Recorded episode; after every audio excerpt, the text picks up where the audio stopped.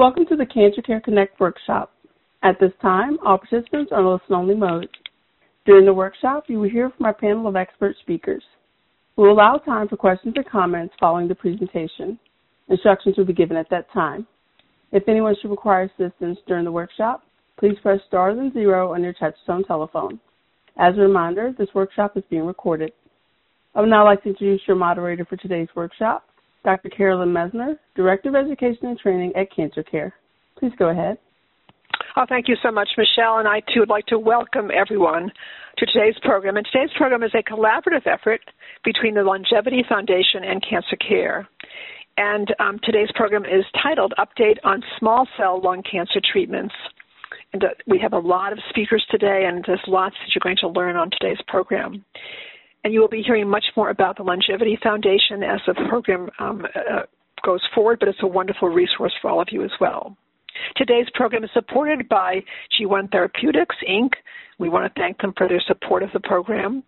Um, and I wanted to say that we have lots of people on the call today. We have over 221 participants on the call today who come from all over the United States, um, from both urban, rural, and suburban areas. And we also have international participants from Canada, Germany, India, the Netherlands, Oman, Pakistan, Saudi Arabia, Taiwan, and the United Kingdom. So it's a bit of a global call as well, and we're delighted to have so many of you on the call today. Now, before I introduce our first speaker, we're going to just ask you just a few questions um, to start. Um, and we, we ask you to participate um, in responding to these questions because it helps us to understand what you know coming into the program and will help us to plan better programs for you going forward. So um, I'm going to start with the first question. Um, on a scale of 1 to 5, with one the highest rating and five the lowest rating. Please select your rating. I understand new treatment options for recurrent small cell lung cancer. Again, one is the highest rating and five the lowest rating.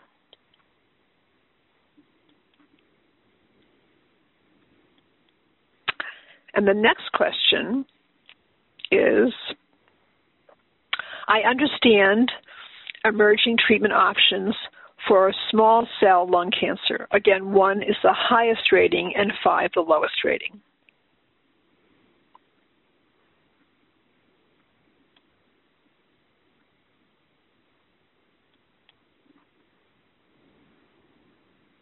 And the next question is I know the importance of clinical trials for small cell lung cancer. Again, one is the highest rating and five the lowest rating. Just two more questions left. The next question is I know how to manage treatment side effects, symptoms, and pain for small cell lung cancer in the context of COVID 19. Again, one is the highest rating and five the lowest rating.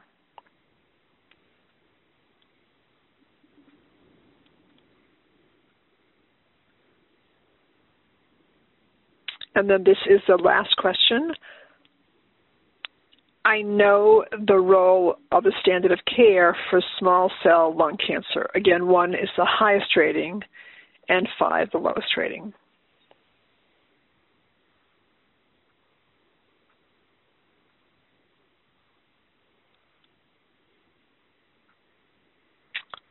So I want to thank you all for your participation in these questions. It helps us again in planning future programs. And now it's my pleasure to introduce our first speaker. And our first speaker is Dr. Bob Li.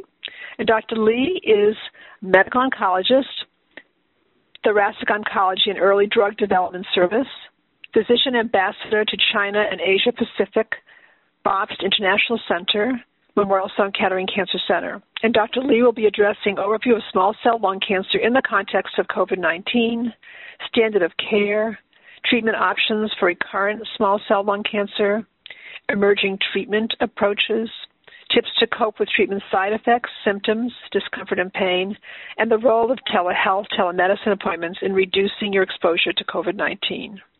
It's really my great pleasure now to turn this program over to my esteemed colleague, Dr. Li.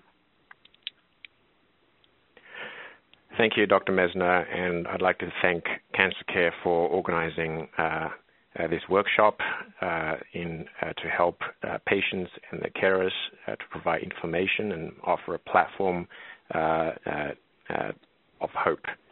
Now, I wanted to talk about the overview of this uh, the small cell lung cancer topic. This is a disease that comprises of about 10 to 15 percent of all lung cancer, so it's a, it is a, a quite a prevalent uh, uh, illness, and it is largely driven by smoking, with about 98 percent of patients uh, uh, having previously uh, smoked. So it's heavily linked, based on all the data, to smoking. Now, I'm a thoracic oncologist, and uh, most of my patients uh, actually smoked in the past. And there's unfortunately the society has attached a lot of stigma to uh, to smoking, which I personally find it very unfair because a lot of my patients grew up when when smoking was the norm uh, and was a cool thing to do uh, per societal standards back in those days. So if if uh, if yourself or, or if you're a family member who have uh, small cell lung cancer and it's driven by smoking, uh, please try to take away that stigma from the patient. I think it's terribly unfair. Uh, and the other thing is um, uh, that there's still something you can do actively by quitting smoking. By quitting smoking, you actually can restore your lung function as well as your cardiovascular function, and that gives you a really a, a optimal fighting chance uh, against this disease because there is hope and there is uh, uh, uh there are options uh, against this disease, and there, there's certainly hope of extended survival and improved quality of life. So I want that message to be loud and clear. Even if you, have smoked all your life and you've got small cell lung cancer, it's not the end of the world. You can first do the first step by stopping smoking. It's not easy, but there's help on board, and and and people can achieve the smoke, uh, full smoking cessation make a difference to their lives. It's doubly difficult these days with COVID-19 uh, pandemic uh, uh going uh, around the world, uh, and certainly we are relying on technology to help us overcome this terrible terrible public health disaster. And um, the use of telemedicine has definitely helped reduce the um, impact of COVID-19 transmission, the transmission rates, as well as the uh, uh, the risk to the patient. Patients with small cell lung cancers are at increased risk of catching COVID-19. They are also at increased risk of having complications from COVID-19, uh, and the mortality rate is also several fold higher than the um, uh, uh, the, uh, the, average patient. So I, I, think this is certainly a significant risk to patients and something that we need to take seriously. and telemedicine by um, reducing social contact and, and, and allowing social distance uh, away from a very crowded room full of uh, doctors and nurses and other healthcare staff and other patients, you know, to to separate from from that uh, environment uh, would reduce transmission rates and, and, keep the patients safe. Uh, of course, uh, COVID-19 vaccine is now available uh, Uh, at, at, various through various channels, and that is uh, uh, thanks to technology. We have been able to develop this in unprecedented speed uh, and and actively rolling out to the populations in the United States and, and in all the other uh, countries and jurisdictions. Uh, in my personal experience, uh, my patients are all getting COVID-19 vaccine, um, and uh, and it's safe and effective. We have um, I've got uh, uh, patients who are on chemotherapy, on immunotherapy, who are old, who are frail, and they are getting COVID-19 vaccine, um, and and that would radically change the risk of catching or dying from COVID-19, uh, which is a terrible illness. Uh, so that protects uh, patients. Uh, now, moving on to uh, treatment options, as I mentioned earlier, yes, small cell lung cancer tradi- is traditionally a bad illness. It has really bad connotations of poor survival. However, this is changing. This is rapidly changing, and thanks to the scientific developments in this space, we now have uh, a lot more treatment options with, with quite a few uh, just been approved by the U.S. FDA over the last uh, couple of years and and, it's rolling out to other countries around the world as well. So uh, Traditionally, for recurrent small cell lung cancer, that is small cell lung cancer that traditionally responds to chemotherapy uh, and radiotherapy, but they come back. That is the the difficulty with small cell. Even though it's compared to non-small cell, it is chemosensitive, so they actually respond very well to platinum-based chemotherapy, but they come back. And When that happens, traditionally, we really have very few options. If the patient has recurrence uh, uh, more than uh, six months, strictly the textbook is more than three months being platinum sensitive. But in my experience, if they if they relapse more than six months, their platinum sensitivity is still there, and uh, uh, and you can rechallenge with the same platinum agent uh, and there's still a chance uh, that the uh, tumor will shrink and respond well. Now, in with the clinical trial, positive clinical trial results of chemoimmunotherapy, this has now become a new standard of care for metastatic small cell lung cancer, and whether it's extensive stage or even in the uh, uh, recurrent metastatic disease setting. If they're platinum sensitive, we would add a immunotherapy such as a, a, a two, uh, there's there's the um, durvalumab as well as a atezolizumab, both uh, immune checkpoint inhibitors given intravenously every three weeks, together with the uh, uh, platinum chemotherapy. That has been that approach has been shown to improve uh, survival. So this is um, uh, a very powerful tool that's now added to the to the toolbox, and and just to uh, uh, give you an anecdote, you know, I have I have many patients who are actually living uh, with metastatic small cell lung cancer and recurrent disease that's relapsed in the uh, in multiple parts of the body, but they respond, and res- and some of them do respond long term. Certainly not everyone, uh, but I do have uh, a sizable number of patients who are living their life very actively. One patient who had brain metastasis from small cell and responded to chemoimmunotherapy uh, is uh, is now uh, actively living his life, working, and also studying for his PhD thesis. Uh, and I'm going to help him uh, complete that thesis. So um, uh, there's definitely hope of extended living. So I would I would keep up the fighting spirit and other than the immunotherapy option, uh, together with chemo, there's also the uh, additional newer chemotherapies being developed. There's a new drug called lurbinectedin, which is um, the, uh, it is a uh, an, an, alkaloid analog which binds to the DNA and, and basically causes the cell cycle arrest, and and that's coming from a marine animal. So it's a sea squirt uh, uh, from the from the ocean. And these, um, uh, so it's a natural product, but it's given intravenously every three weeks, and and that has real uh, uh, anti-cancer properties against uh, small cell lung cancer. So that's now FDA approved. It's an option that we also can use. There are other chemotherapies that are that have been shown in clinical trials and data various data sets to to have um, activity against small cell lung cancer. That and those include irinotecan, temozolomide, uh, and and these can all be used. Of course, there are the older uh, combination chemotherapies such as CAV uh, that are also occasionally used. Uh, but what's important is the enrollment in clinical trials. Look for a clinical trial. Talk to your oncologist about it. There are newer agents being developed. The PARP inhibitors uh, have shown activity, uh, olaparib plus uh, for example, and there are newer targeted therapies looking at various protein expressions such as DLL3 um, expression. And we uh, at Memorial Sloan Kettering, we're looking at a trial of a bispecific T-cell engager type of a cell-based immunotherapy to um, to induce um, uh, the response because the, uh, we're going to engage the immune cell to uh, to fight the small cell.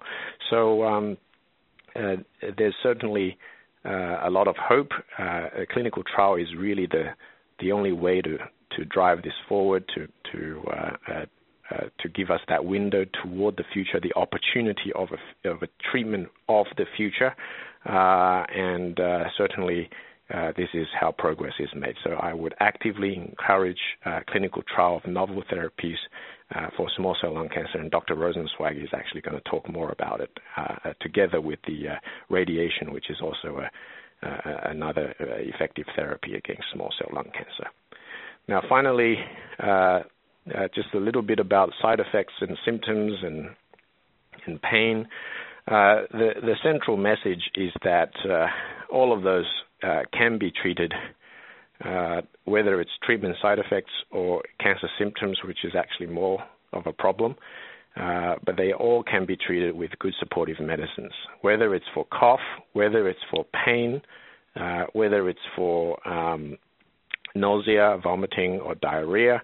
Uh, all of those uh, can be fixed and don't just put up with it. Uh, we actually need you to be pain free. We need the patient to be symptom free, to have an active uh, functional status. We call it performance status, which is you just living an, act, uh, an active life. These are the patients who do best on cancer treatment. So it's important to to work on the supportive care aspect, uh, work with the oncologist, work with the supportive care or palliative care physicians, work with your nurses, uh, and and do everything possible to get the uh, the symptoms uh, taken care of, because then uh, you have uh, you you you give yourself the best fighting chance.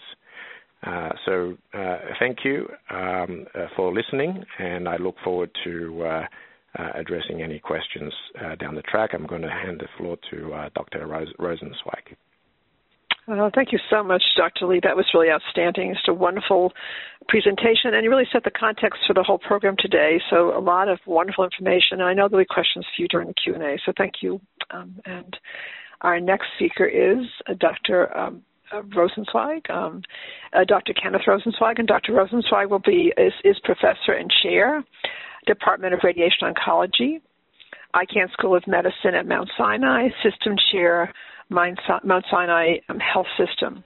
And Dr. Rosenzweig will be addressing the role of radiation the role of the radiation oncologist in treating small cell lung cancer, types of radiation treatments, the role of clinical trials in the context of COVID 19, how research increases your treatment options, talking with your healthcare team about quality of life concerns and follow up care and your follow up care plan, and guidelines to prepare for telehealth telemedicine appointments with your healthcare team, including technology and list of questions. So it's my pleasure now to turn this program over to my esteemed colleague, Dr. Rosenzweig. Thank you very much, Dr. Messner, and thank you for having me on the program. And thank you, Dr. Li, for that wonderful introduction uh, to small cell lung cancer. So, as Dr. Li described, chemotherapy plays the major role in the treatment of small cell lung cancer. But radiation also has a major role to play in uh, taking care of patients with small cell lung cancer. So, uh, for pa- there, we usually divide small cell lung cancer into patients where the disease is only in their chest, and we call that limited stage, and also where the disease has spread outside of the lungs, which we call extensive stage disease. So, for limited stage disease, radiation plays a big role because at the same time you're receiving the chemotherapy, uh, we also give radiation to the tumor in the chest. And that's been found to help people live longer, and more people are cured when they get chemotherapy and radiation at the same time uh, when the disease is only in the chest. Um, as you know, you, you might see you know ads in the newspaper or, or on the radio. There are many different types of ways to give radiation therapy. Um, three-dimensional radiation, IMRT, stereotactic radiation, uh, CyberKnife. For small cell, just because of where it's located in the lung, uh, the standard forms of radiation, either three dimensional radiation or intensity modulated radiation, are generally um, going to be the best way to treat for, for the vast majority of people who, who need radiation. So the other techniques that you might see or read about are effective for very specific situations, but usually not for someone with small cell lung cancer. Um, so just the, the again the usual standard way we give radiation pretty much at any uh, any radiation facility that you that you might go to. Um, there, the big side effect with radiation is uh, irritation of the esophagus. The, the esophagus is the tube that runs from the mouth to the stomach, and it can get very sore from the radiation, and, and the chemotherapy makes the radiation even uh, uh, more effective, but also causes more side effects as well. So that's something uh, we typically are very uh, aggressive in, in making sure people aren't having trouble swallowing, so they can uh, keep up their nutrition and, and, not lose too much weight uh, during the course of treatment. there are two ways to deliver the radiation in terms of timing. some doctors prefer to give the radiation twice a day, usually spread out by six hours. Um, so, like a 9 a.m. treatment and a 3 p.m. treatment, uh, Monday through Friday, uh, for about three weeks. And uh, some doctors do just one treatment a day uh, for six to seven weeks of treatment. And actually, um, both uh, both ways of doing it work very well. So it's not as if there's a um, one way that's the right way. So it's a little bit doctor preference and also a little bit uh, what's the most convenient uh, for the patient. For, for some people, coming in twice a day uh, uh works very well with their schedule. For, for some people, uh, once a day is better. Um, so that's something to discuss uh, with your physician as well. Um, but both have the same, it's appeared to have the same ability to take care of the cancer.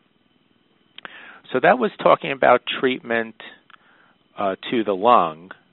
Uh, there's an, also uh, something very interesting with how we treat uh, small cell lung cancer in that we know it has the ability to spread to other parts of the body. So even when the scans don't show any disease in different parts of the body, we know that there's a chance that there are some cancer cells there. So chemotherapy uh, does a, a, fantastic job of traveling throughout the body, uh, destroying these cancer cells wherever they might be. But chemotherapy doesn't penetrate uh, the brain as well as it does other organs. So there, there's um, uh, these cells surrounding the neurons in the brain called the blood-brain barrier, and that just prevents the chemicals of chemotherapy uh, from penetrating into the brain and, and attacking any cancer cells that might be there. Uh, so sometimes after the completion of treatment, we recommend radiation to the brain, even though uh, the person doesn't have any tumors in the brain. So it's a prophylactic treatment. It's called prophylactic cranial irradiation, um, and it's given over the course of two weeks. Um, so it's something we do consider and something we do discuss with all the patients who come into our clinic. Um, as you might imagine, we're, we're, always worried about side effects when giving radiation to the brain. Uh, it does make uh, people a little bit uh, more tired. Um, as I always joke, you wouldn't want to be on a game show right after you got uh, radiation uh, to the brain, but it's not going to be um, the cause of anything as severe as dementia. Um, it just makes people uh, feel like uh, they didn't get as much sleep uh, recently. Uh, but something also to discuss uh, with your doctors whether that might be helpful to you. If um, if you don't get radiation to the brain, um, it is you know we do need to get uh, scans of the brain to make sure no tumors develop there. So so typically we do recommend getting an MRI uh, pretty regularly to make sure that no small tumors are popping up because if they do, we, we would need to give uh, radiation to them. Um, so clinical trials are um, extremely important for all cancers, but uh, especially for small cell, all the advances that Dr. Li and myself have talked about have been the result of clinical trials. Um, and the advances that have been made just in the past five to seven years ha- have been extraordinary. Um, you know, there was a, probably about a 20 year period where there really wasn't that much innovation in small cell lung cancer. Uh, researchers were essentially uh, spinning their wheels, um, trying new types of chemotherapy, but the and new types of radiation without uh, massive success. You know, but with the advent of immunotherapy, as Dr. Li was describing, it's really been uh, fantastic, and we're really seeing situations where people are uh, doing much better than we ever expected. Um, the disease is under control for a significant uh, period of time, and they're feeling good during that time. Uh, so clinical trials are extremely important. And it's also uh, crucial to realize that you know when you hear about a clinical trial, you know it is technically an experiment, uh, but it's not as if you're going to get uh, no treatment versus an effective treatment. It's it's typically the standard treatment versus the standard treatment plus something new. Uh, so it's not going to be as if you're you're abandoning your ability to get any type of therapy. We're just trying uh, uh, something new on top of that to see if if it's helping people uh, live longer or, or do better. And even uh, in the context of COVID-19, clinical trials are continuing. Uh, obviously, they did shut down for a period of time last year just uh, to maintain everyone's safety. But um, here at Mount Sinai, we're back up and running, and you know, and obviously we're doing all the right things to keep patients and staff safe uh, during that time. But there's no question that all of the advances that Dr. Li has and, and, and I were talking about would not have been possible uh, without these clinical trials and the and the courageous patients who who enrolled on them uh, to uh, help us learn how to take care of them and and uh, other patients as well. Um, it is very important to discuss with your team uh, any concerns you have about um, your quality of life. Uh, like I mentioned, people can feel tired or have difficulty swallowing uh, from treatment, especially the radiation. And it's important to discuss that with your team because, um, you know, you know, even though uh, you know losing a few pounds doesn't seem like it's a bad thing, uh, but you know, when you're on when you're receiving active cancer treatment, we want your weight to be stable. It's going to help you uh, recover from the cancer treatments and build your body back. Um, and if you're losing significant amounts of weight, um, it's just going to be tougher to recover from from each treatment, whether it be the radiation or, or the chemotherapy. So you do need to discuss uh, with your uh, care team uh, how you're feeling. You know, if if if things are getting a little difficult, it's best to nip that in the bud rather than to let the side effects uh, get worse and uh, and uh, where things could potentially get out of control. Um, and you know, since the coronavirus pandemic, a lot of us have um, s- switched a significant part of our practice to uh, telemedicine and telehealth.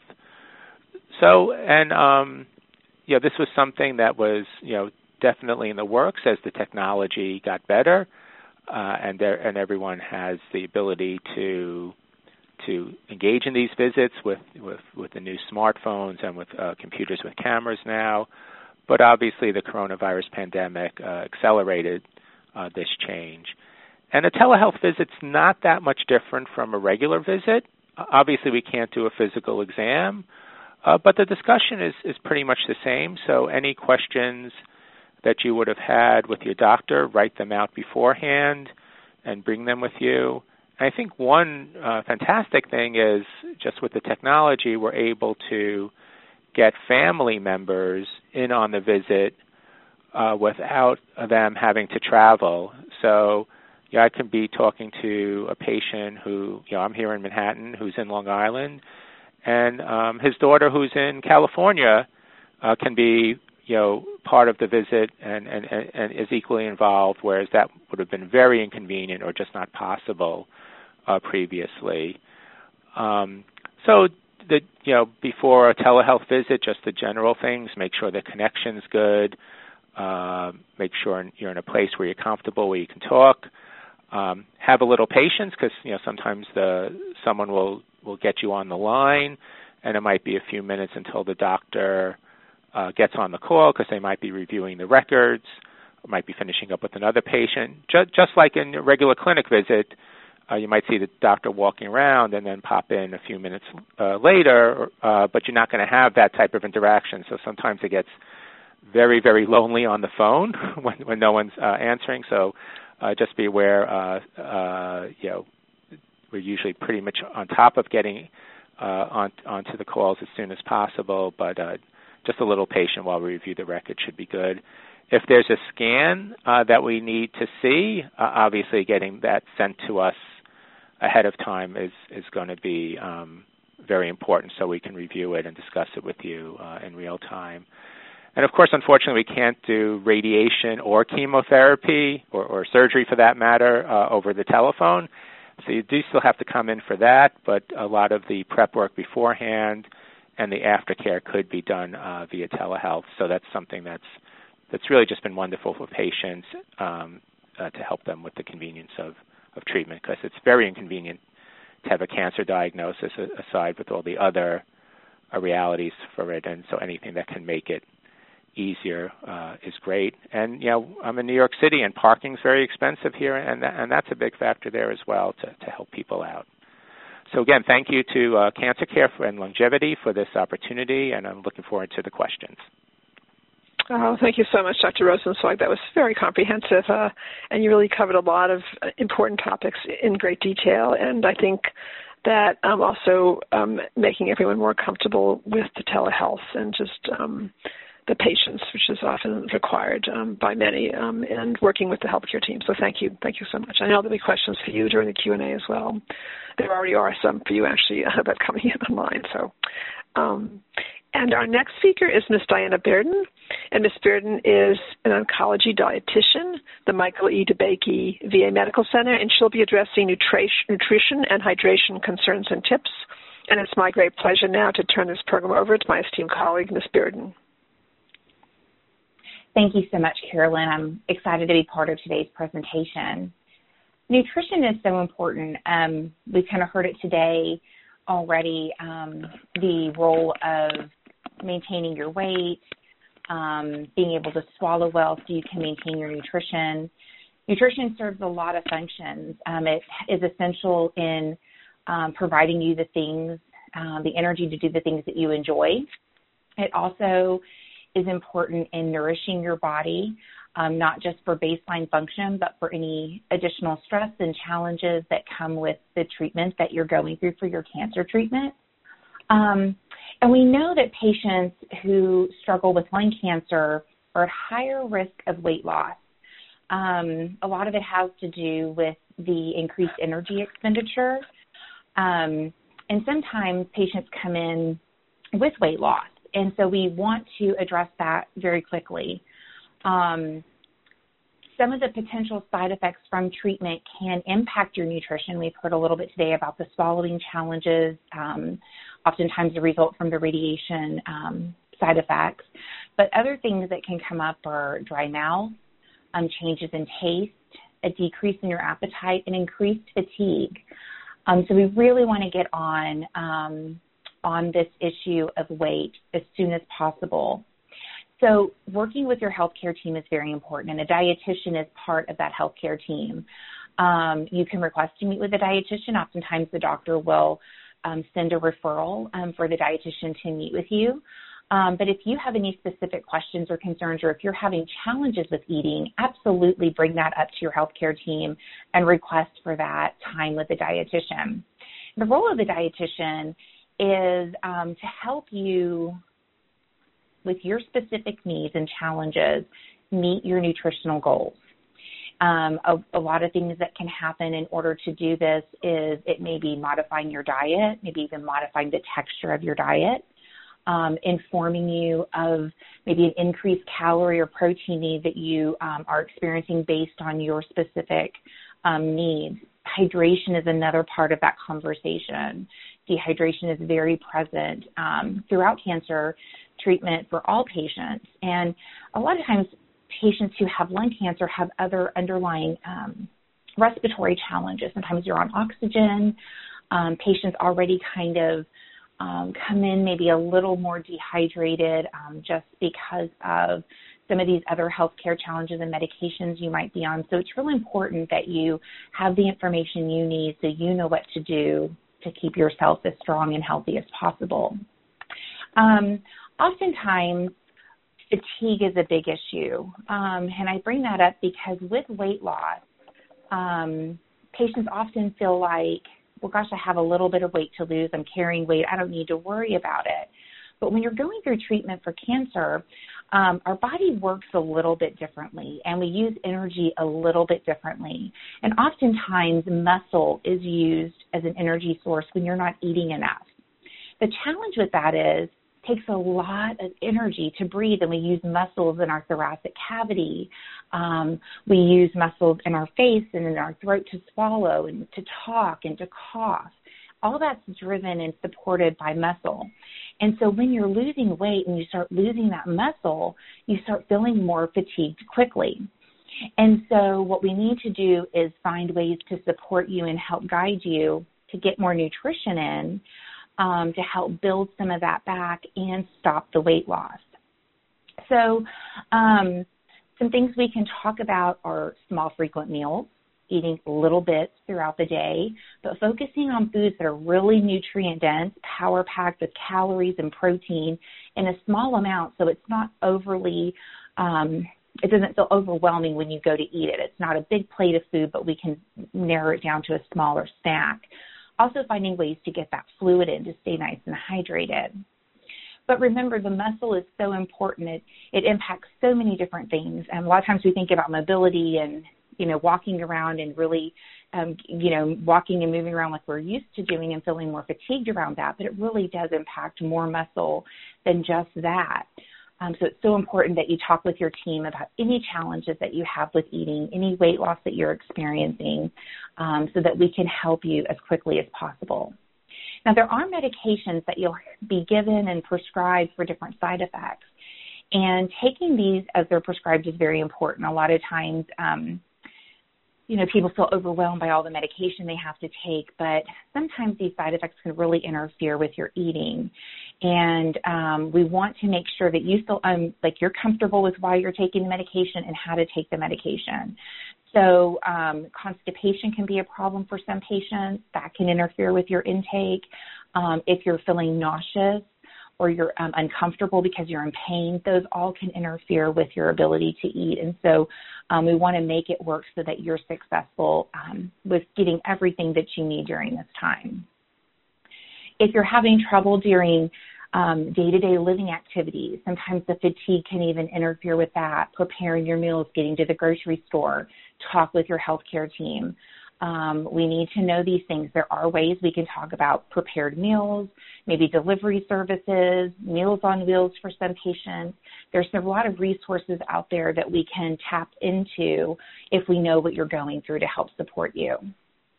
Um, dehydration is oftentimes overlooked. Um, you'll hear sometimes, oh, we need to give you some fluid before your next treatment, or, you know, we need you to stay today to give you about a liter of fluid.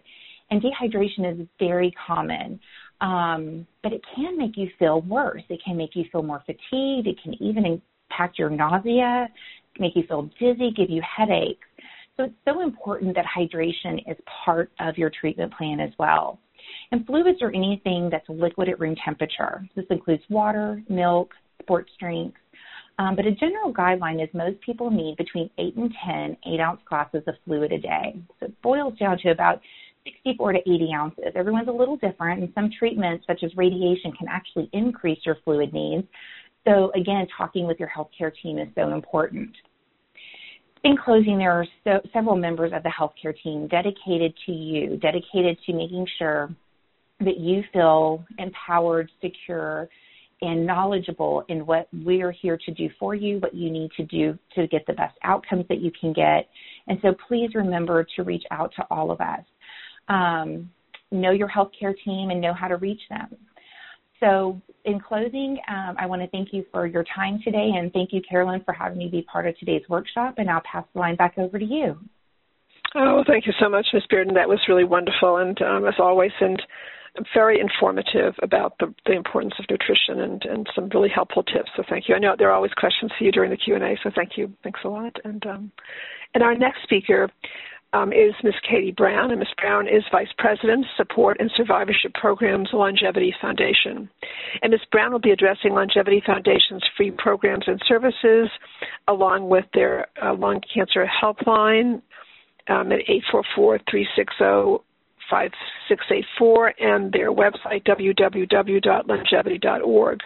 So it's really my great pleasure now to turn this program over to um, Ms. Katie Brown, who is actually um, a very important member of the LUNGevity Foundation and instrumental in this partnership today with with the LUNGevity Foundation.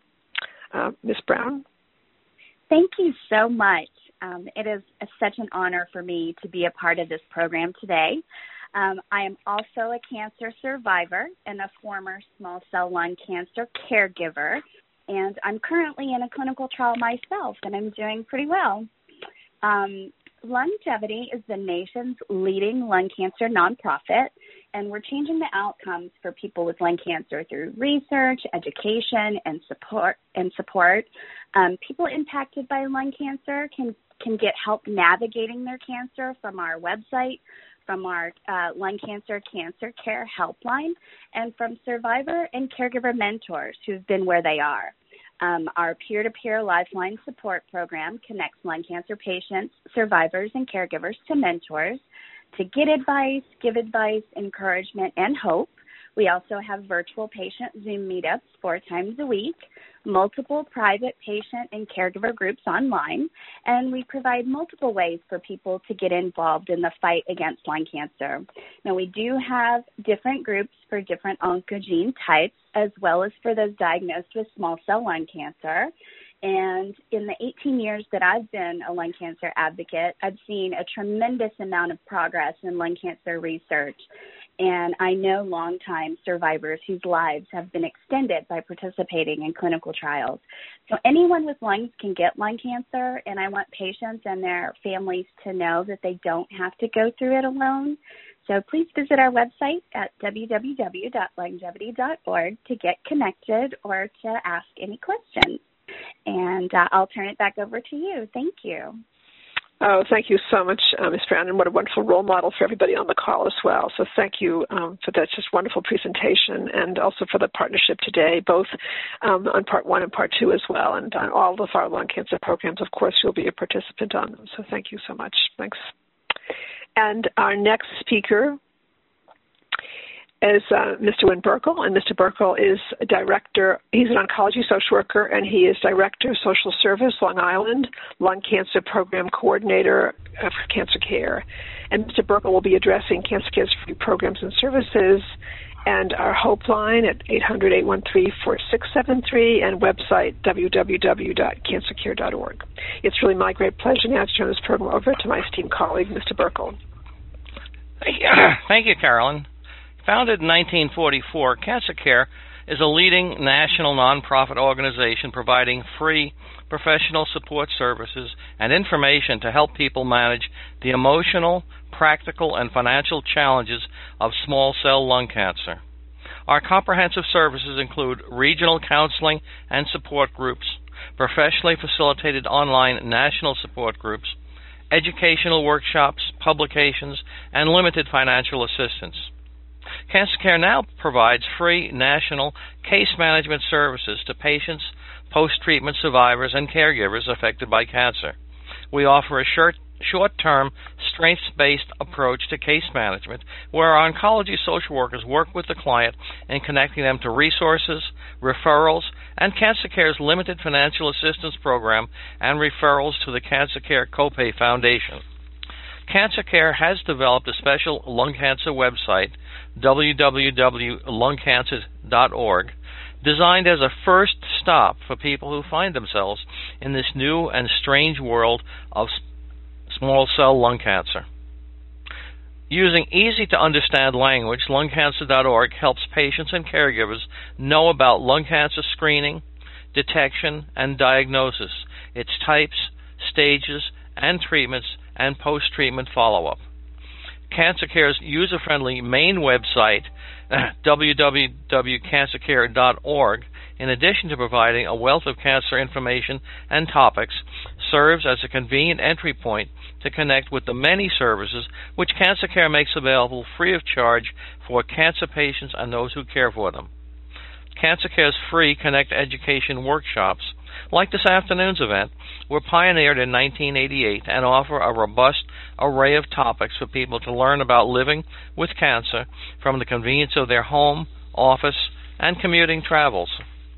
Leading experts in oncology provide the most up to date information over the phone or via live streaming to patients, survivors, their caregivers, and healthcare professionals. Replays of these work- workshops are available both online at Cancer Care's main website, www.cancercare.org, or via your phone.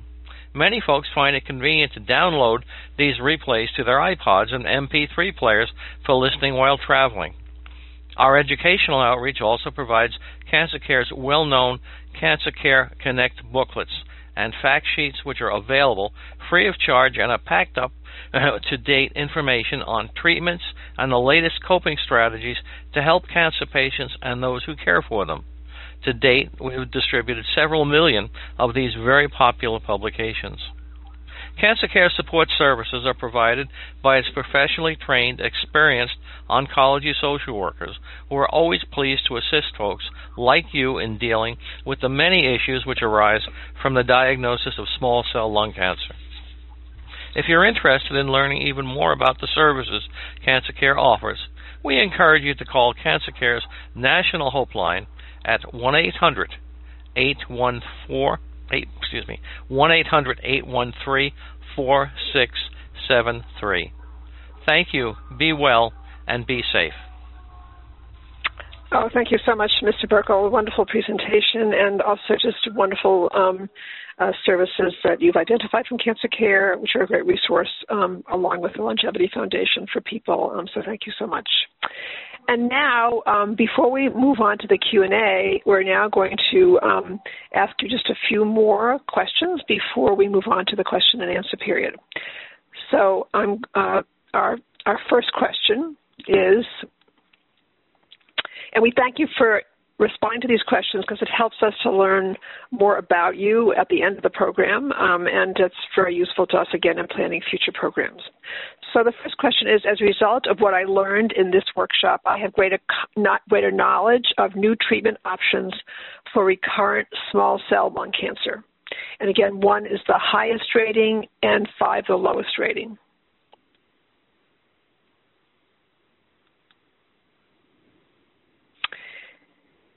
And the next question is As a result of what I learned in this workshop, I feel more confident about emerging treatment options for small cell lung cancer. Again, one is the highest rating, and five the lowest rating.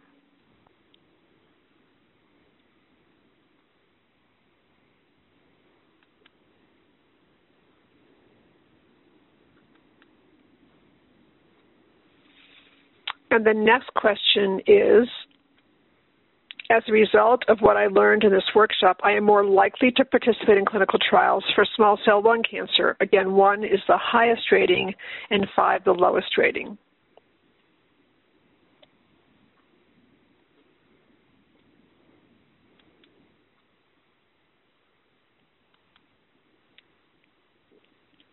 And the next question is there's just this one and one more. As a result of what I learned in this workshop, I have greater confidence in working with my healthcare team to manage small cell lung cancer treatment side effects, symptoms, and pain in the context of COVID 19. Again, one is the highest rating and five the lowest rating.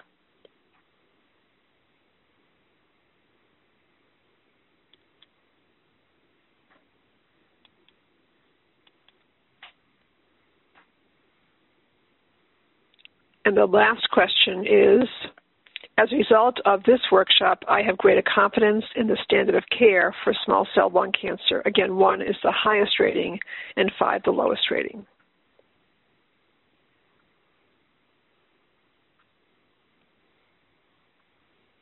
So I want to thank you all for participating in these questions. And we're now going to move on to the Q&A. And so we're now going to move on to the question and answer period. And I'm going to ask um, Michelle to explain to all of um, you how to queue up for questions. And we're going to try to take as many of your questions as possible. Um, Michelle? Thank you. Ladies and gentlemen, if you would like to ask a question, please press star then the number one on your touchtone telephone. If your question has been answered and you wish to remove yourself from the queue, you may press the pound key. Those of you on the web may submit questions by clicking Ask a Question. Okay, and um, I have um, some online questions here. So, um, uh, for um, Dr. Rosenzweig, um, I declined prophylactic brain radiation as I couldn't tolerate the head restriction required during treatment. What is the current thought on this? And that was for brain metastasis.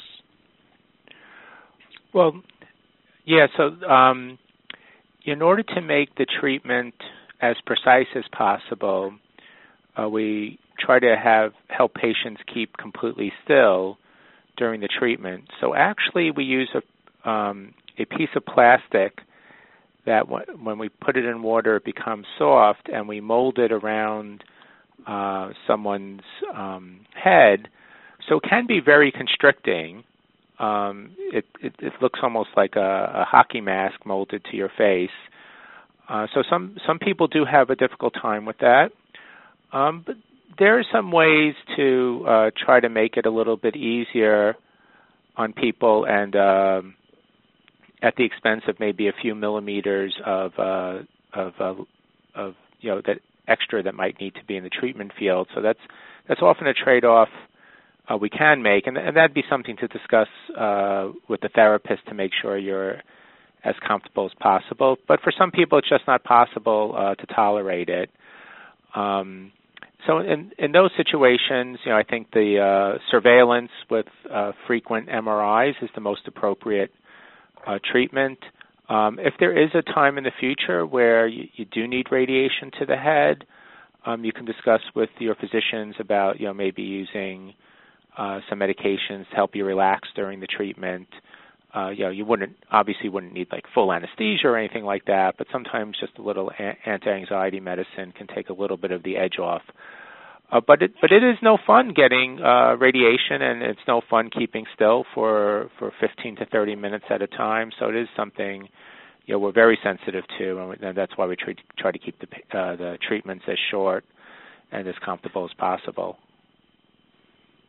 Excellent, thank you. And um, a question for um, Dr. Li: Can two different treatments be done at the same time, and what does that what does this depend on?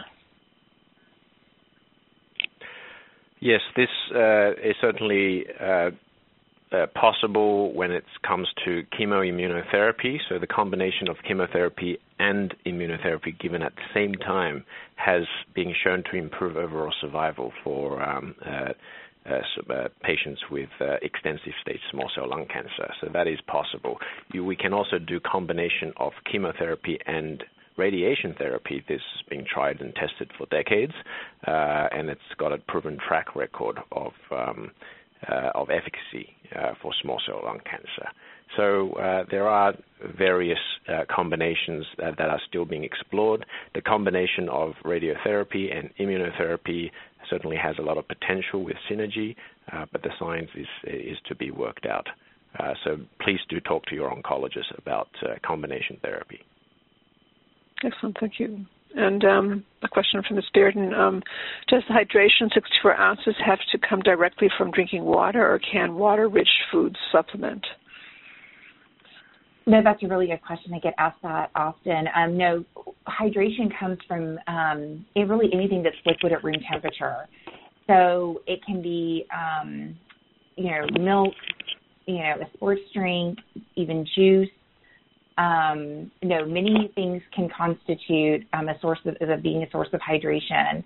Um, and I do get a lot of questions around that because sometimes patients just either don't like the taste of water or they feel like they just are you know, drinking water all the time and that's not their baseline. And so, yes, many different things can um, can hydrate you um, other than just water.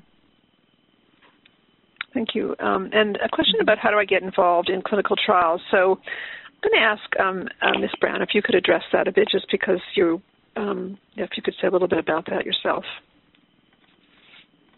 I'm sorry, could you repeat the question again? Oh, yes. Um, how do I get involved in clinical trials? So, I would encourage patients who are interested in um, clinical trials to have that conversation with their doctor. Um, hopefully, their oncologist um, has uh, access to uh, clinical trials that they may be able to participate in.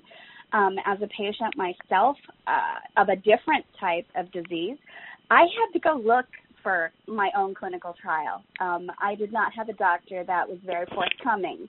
Um, so I I went to a credible website, um, clinicaltrials.gov. I I got some information from there. I took that information to my healthcare provider, and we had um, a comprehensive conversation about the pros and the cons. And then um, I made my decision, and it's been extending my life for the last three years. So definitely worth looking into. Excellent, thank you. And um, uh, Dr. Um, uh, Li or Dr. Rosenzweig, do you want to add anything to that?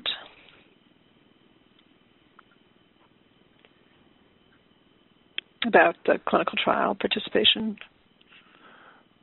Yeah, well, I completely yeah, agree with what's yeah. said. It's it's import, extremely important for the advances of treatment for small cell lung cancer. And it, um, yeah, and obviously agree with that. And it, you know, I think the take-home message is it can help you in, in your treatment, uh, and also help you know future generations of patients. And you know, we we are where we are today because of many, uh, as I was saying before, courageous patients who participate in trials over the years. Um, so it's really the only way to, to advance the field. Excellent, thank you. Um, and um, and that's really important. Uh, so I think that's an important, and you'll hear this mentioned in most of the programs that we do. It's just a very it, it often gives you options that you might not have, um, and um, so that's really important. Um, and then a question uh, for Dr. Li How can I manage the side effects of treatment and protect myself from COVID 19? Thank you. The side effects uh, can be prevented. Uh, generally, if it's chemotherapy, there are a lot of anti nausea, anti diarrhea, um, uh, pre medications that would help prevent side effects. And if you do get some minor side effects, uh, the supportive care medicines uh, should help, whether it's for nausea, or for for diarrhea, or for for um, anything else, even fatigue. Um, and uh, so, do talk to your oncologist. There, there's a myriad of, of ways to uh, to help manage uh, side effects, uh, and and I can say that by and large they're, they're manageable. And um, in terms of COVID-19 uh, protection, uh, social distancing we've talked about, so avoid really crowded places uh, and, and stay a distance from, from other people. Uh, six feet apart is still is a, an old saying, but it's still it still works. Um, so telehealth plays a role in enables uh, social distancing. The um, uh, wearing of uh, protective personal protective equipment, including masks and face shields and all that, especially when you come into contact with inevitably more crowded places. I think that's uh, still an important. At Memorial Sloan Kettering, we still have a universal mask policy that every staff member and patient who's in the building will wear a mask. So that will it it's um, it, it doesn't do everything, but it does reduce the risk of transmission. And, and with COVID-19, everything counts. Um, and then uh, uh, certainly the uh, the vaccine is going to uh, uh, to be uh, the game changer. So if you uh, can get yourself uh, ac- uh, onto a COVID-19 an approved COVID-19 vaccine, I would recommend getting the vaccine early. that that's these are the ones that are clinically shown to be protective and it's important for patients with small cell lung cancer. Thank you. And um, As we um, are about to conclude the program today, I'm going to ask each of our speakers to provide sort of a takeaway point for each of you from today's program. So I'm going to start with um, Dr. Li. Uh, there is hope uh, despite small cell lung cancer, and I think uh, keep that hope alive uh, uh, and be proactive, quit smoking, and talk to your doctors about all the new treatments we've covered. Thank you. And Dr. Rosenzweig? Yes, thank you. Uh, so for years, small cell lung cancer was uh, the forgotten lung cancer, uh, but the treatments for it have vastly improved the outcomes over the past few years, and I think we're going to continue to see advances in what we can do to help uh, people with their uh, live longer, be more likely to be cured, and feel good during that time. So um, I think the future is going to be uh, much uh, brighter for small cell um, than, than it has been in the past. Excellent, thank you. And Ms. Bearden? Um, I think I'd like just to add um, that all aspects of your care are all equitably important. I think um, the treatment, um, whatever radiation, chemotherapy, um, surgery, um, nutrition, psychosocial, all of those components work together to help you be successful. And utilizing your healthcare team um, is, you know, the beginning to, to putting all those pieces together. So just being verbal, take notes. It's so important to take notes. Bring them to your doctor's appointment or any of your other appointments so that you can have those needs addressed and have an opportunity to discuss um, to discuss them and, and the best way to you know take take them on. Excellent. Thank you. And Ms. Brown? Lots of great advice already. I would just say to someone diagnosed with small cell lung cancer that there is hope.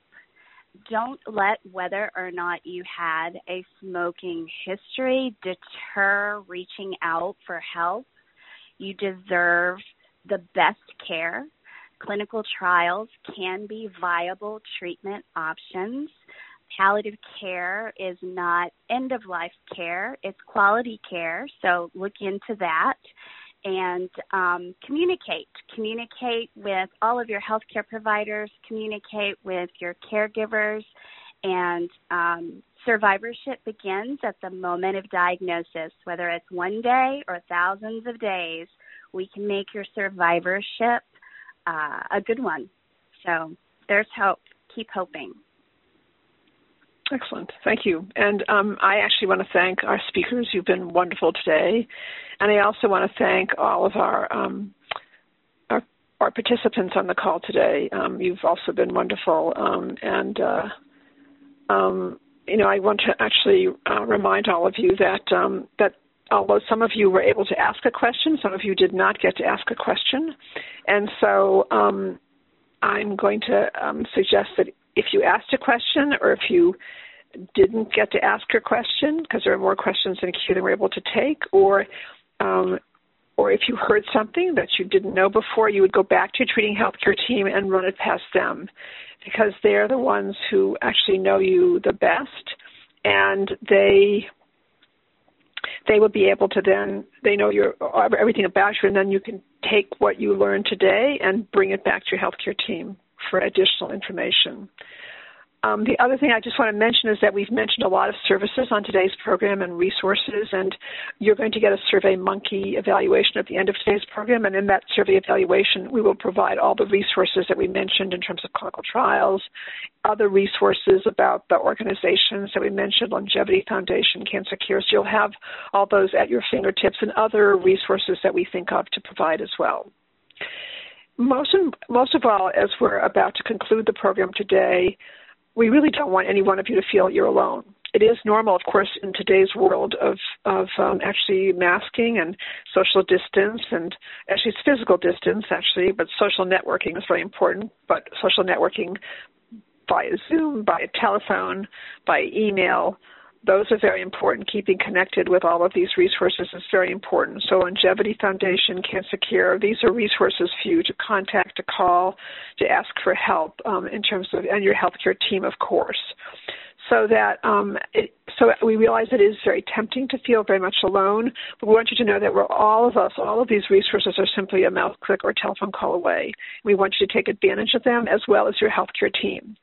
And as a concluding remark, I just want to remind all of you that always check with your healthcare team about their availability. Things always seem to crop up um, evenings and weekends.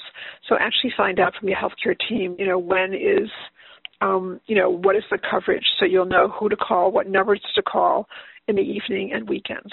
So again, I want to thank you all for your participation today, and I want to wish you all a very fine day. Thank you all. Ladies and gentlemen, thank you for your participation. This concludes the workshop, and you may now disconnect. Everyone, have a great day.